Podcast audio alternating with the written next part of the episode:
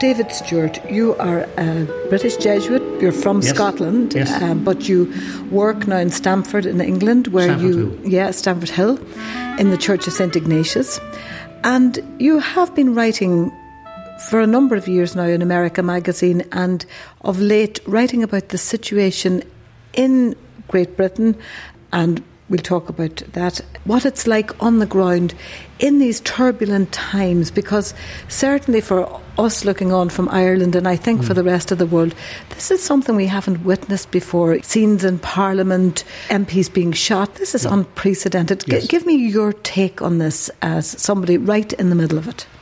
Well, my sense is of a fracturing uh, political reality, social reality a country that's changing before our very eyes. These changes are not altogether pleasing, uh, not very encouraging. By change, I mean all sorts of different dimensions socially, politically, uh, you might even say morally. One of the things that's concerning a lot of people, not just me, is the increasing incidence of behaviour towards each other. You find this mirrored in Parliament as well as elsewhere, behaviour that would have been unacceptable 10 years, maybe even five years ago. There appears to be uh, a licensing of vindictive, nasty, judgmental behaviour that, as I say, just simply would have would have been unacceptable, and uh, something that many of us we would have been brought up in such a way that such behaviour was out of the question, really. But now it's become um, I hesitate to say this, but almost mainstream. Uh, and what's modelled for us by our political leaders, for example, is extremely unfortunate to say the least. What do I mean by that? I mean examples of name calling, prejudiced behaviour, numerous anecdotal stories. Almost everyone has a story nowadays of hearing somebody insulted in public in a public space, like on a bus or in the shops, for example, for speaking a language other than English, being told to go back to their own country. There was one incident in the British press not so long ago of someone who was told to do that, speak the language of this country and get back to your own country and the person accusing him of doing this hadn't realized that the language this person was speaking was Welsh. So that sounds ridiculous. It sounds almost like a bad joke, but it was a reality multiply attested. So that sort of what I sometimes like have called in some of my pieces self licensing behavior. It's too easy to say that Brexit has caused that, but it does seem to have released or bypassed some kind of safety valve, some kind of filter that most, shall we say, decent people have employed up until comparatively recently. Do you think that that is orchestrated in the sense of an almost an alt right kind of agenda that allows democracy to be threatened, really, which it is in a certain way? I think that would be possibly too simple an understanding and I'm not sure if we can actually ascribe a single one sentence description to this phenomenon we're seeing.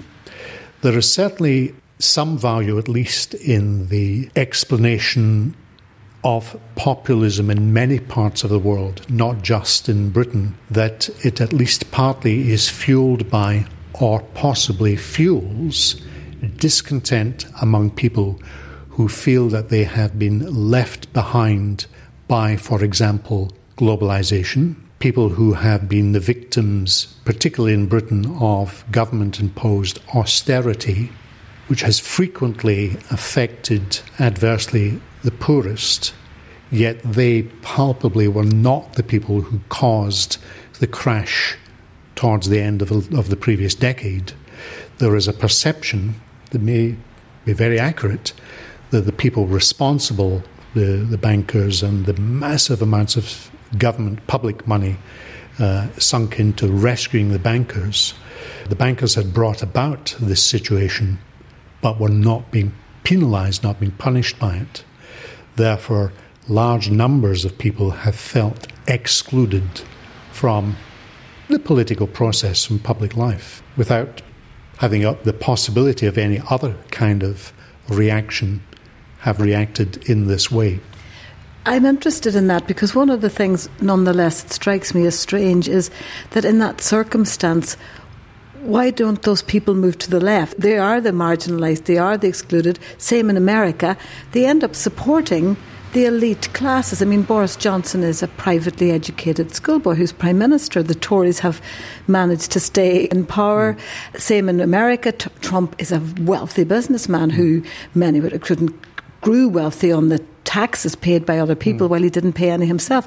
Why has it expressed itself in that way and not in a surge for a revolution of a socialist yep. nature? Yep, yep. That's a question that I've wondered about many times, and I know that many uh, others in, in Britain have wondered about this as well. The partial answer might well turn out, uh, with the benefit of some historical hindsight, to have been the emasculation of the trade unions particularly during the 80s.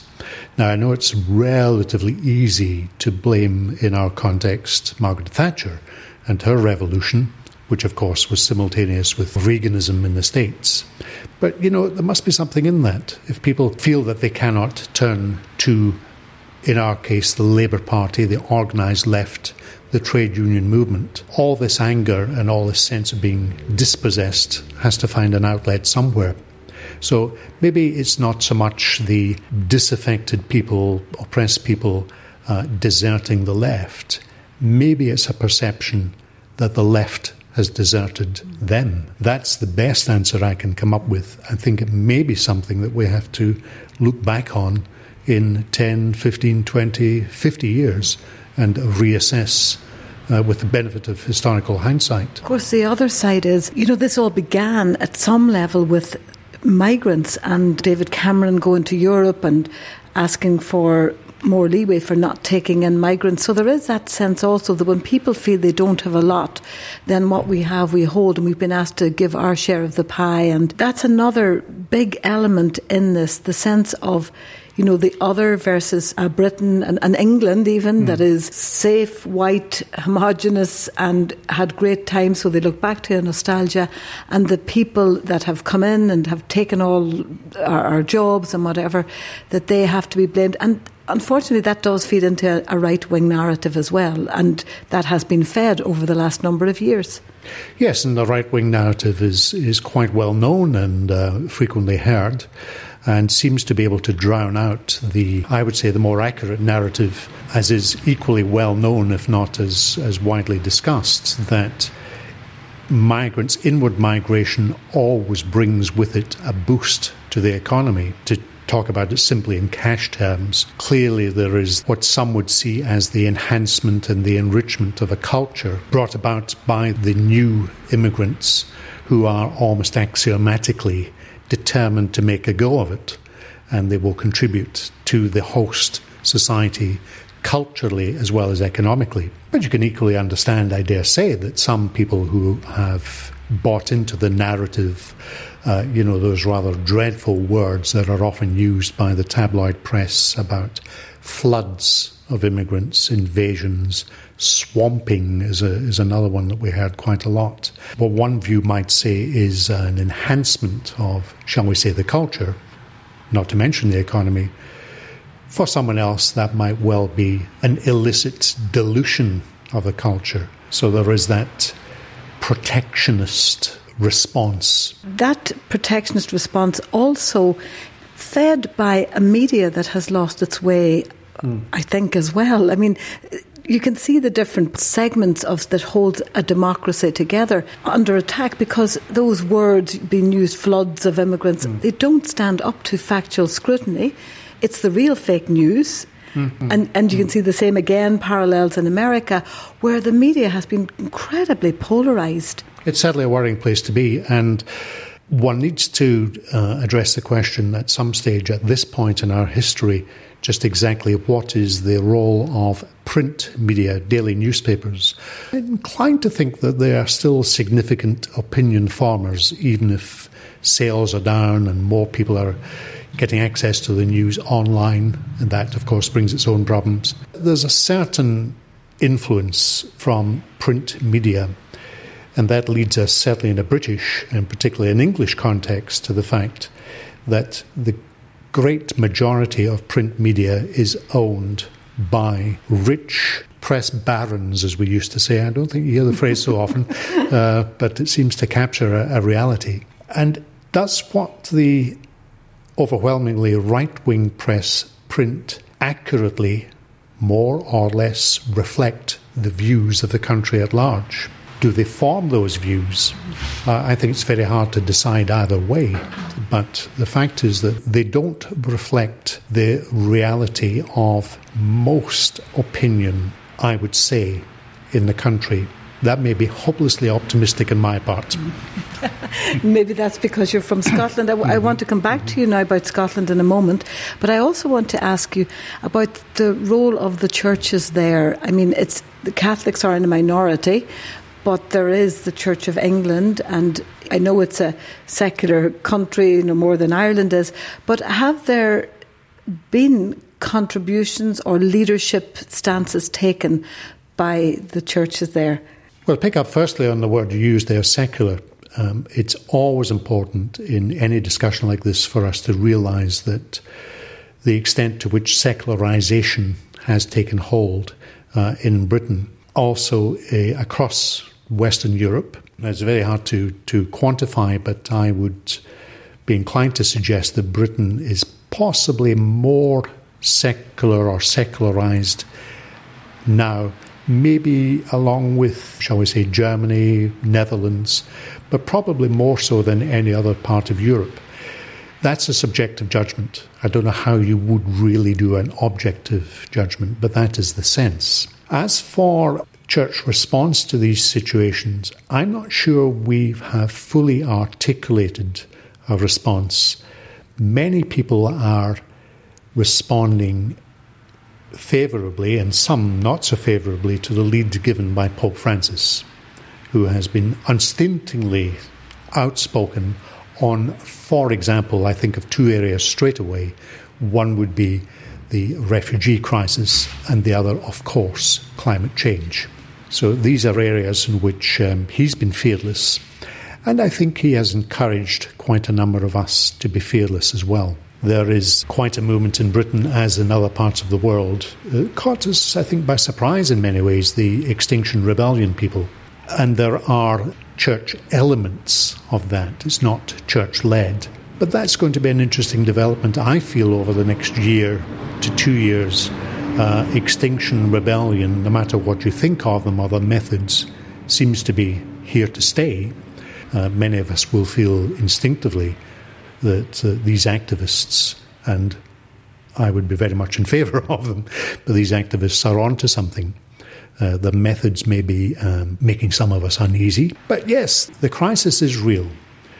The um, first results of the Extinction Rebellion movement, if it is a movement, and the example of the likes of Greta Thunberg uh, and also Pope Francis has been to lead the British government, Westminster government, amongst others, to declare climate emergency. If you'd asked one year ago, was that likely to happen? The answer would have been a flat no.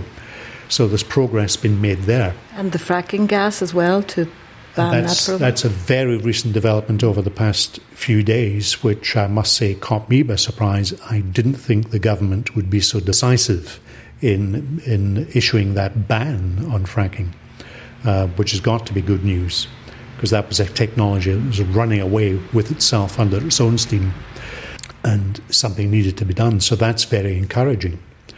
The um, general issue of climate change my own sense is that in Britain, more and more of us are waking up to it. More and more of us are being aware of the example. You know, Dorothy Day once wrote that you can make, or many times she wrote that you can, you can bring about great change by attending to small things, small matters in everyday life. Uh, maybe this is what's beginning to happen now. Have the same sense of hope then around perhaps the whole issue of Brexit and migrants and this interregnum that we're in now and you're in in Britain. Are you afraid it's just going to be more of same, or do you think change could take place in the next couple of months? Well, I think change is going to take place, and it's change that we again couldn't have foreseen maybe five years ago. and it may not be the change that a lot of people expect. I predict, for example, I'm not alone in predicting this, the breakup of the United Kingdom, and much of England seems to be headed towards a small government, high risk entrepreneurial economy, and a, a drift away from the notion of a welfare state. The very fact that the vaunted National Health Service, many people are fearful. The Conservative Party has become very right wing, and that although they do deny this or have been denying this, the plan is to sell off a great deal of a national health service, mainly to, to United States, um, to, the, to the insurance, health insurance industry in the US. I mentioned that the union may well be fracturing. Scotland has certainly made its mark on Saturday with Nicola Sturgeon, and you're a, a Scot yourself. How did you feel about that? Well, I was able to watch that from a distance. I'm fascinated by what's going on there. And although I've lived out with Scotland for over three decades now, I found I'm constantly being asked by my many English friends and colleagues not only how do I feel about independence, but how did I vote in 2014? how might I vote in 2020 when it looks almost certain that there will be somewhere or another a second referendum. And my answer to that, I think, is important um, because my answer is I didn't vote in 2014 and I won't vote in 2020 unless my Jesuit provincial happens to assign me to a mission in one of our Scottish works. The reason being that the nationalism the independence movement is civic. So if you live in Scotland, you get a vote. If you're a Scot living one mile inside the English border, you don't get a vote. So therefore, it becomes a civic nationalism. And every time I do go home or pick up the Scottish media, I'm struck by the quality of the debate, the sense of wanting this civic nationalism as a progressive, mm-hmm. forward looking, and above all, inclusive settlement and way forward for the country, I do find rather inspiring. I find it quite in contrast to what I sadly see emerging in England which, as I say, is a country I've lived in for over three decades, in many ways, which I, I do love. Nicola Sturgeon spoke very well mm. that day. There was another man who spoke there. Tell me about him. Yes, I was really taken by the figure of uh, a gentleman called Humza Yousaf, who's a Scotsman of Asian origin. He's a member of the Scottish Parliament for a large constituency in the south side of Glasgow. Uh, which is mainly as you know a working class area. Humza spoke with great passion in the meeting in George Square in the centre of Glasgow. But what particularly struck me uh, with our uh, Ignatian heritage is that he ended this uh, rather barnstorming speech delivered, of course, in a broad Glasgow accent, using some, some lovely Glasgow dialect phrases that uh, made me feel rather homesick. He ended this speech with what could only be described as an Ignatian meditation. What do I mean by that? He asked the crowd, would be 20, 25,000 apparently, if they could all close their eyes and if they could become calm for a moment, and if they could just place themselves in the imagination, anyone with any familiarity with Ignatius and the exercises would recognize straight away what's going on. He asked them if they could imagine being in place on the morning after the second independence referendum, where yes had won. Imagine being there, but also imagine the emotions that they might feel at that point, and to use that as their inspiration to move forward in campaigning and I thought, goodness me, Humza is a great fellow and I've admired him for years. I didn't know he'd ever made the spiritual exercises of Ignatius. Maybe he hasn't. but it certainly had the hallmarks without a doubt. So, to conclude, David, you've said there that you think there will be a breakup of the Union. Clearly, Scotland would certainly be in on that. Do you think that England and a Conservative government would be prepared to ditch the UK, and do you think that will fly then? I have an increasing personal sense that the Conservative Party in England, as we approach a general election, might in fact have already made up their minds that they are prepared to let the Union fracture, to let Scotland go independent, maybe Wales too, where the independence movement seems to have gathered momentum in recent weeks and months. I think it's interesting and it's annoying to many of my Scottish friends that some of the English commentators, London based commentators mainly, have used the verb lose. We might be prepared to lose Scotland. People quite understandably respond saying, well, Scotland is not a possession. Uh, the Scots were told in 1707 that this would be a partnership of two proud nations. We were told that again in 2014 at the first independence referendum. How did that work out for you? Well, what happened there I think is very significant because up until about a week or 10 days before the vote, it was much narrower than the 55 45, which was the eventual result.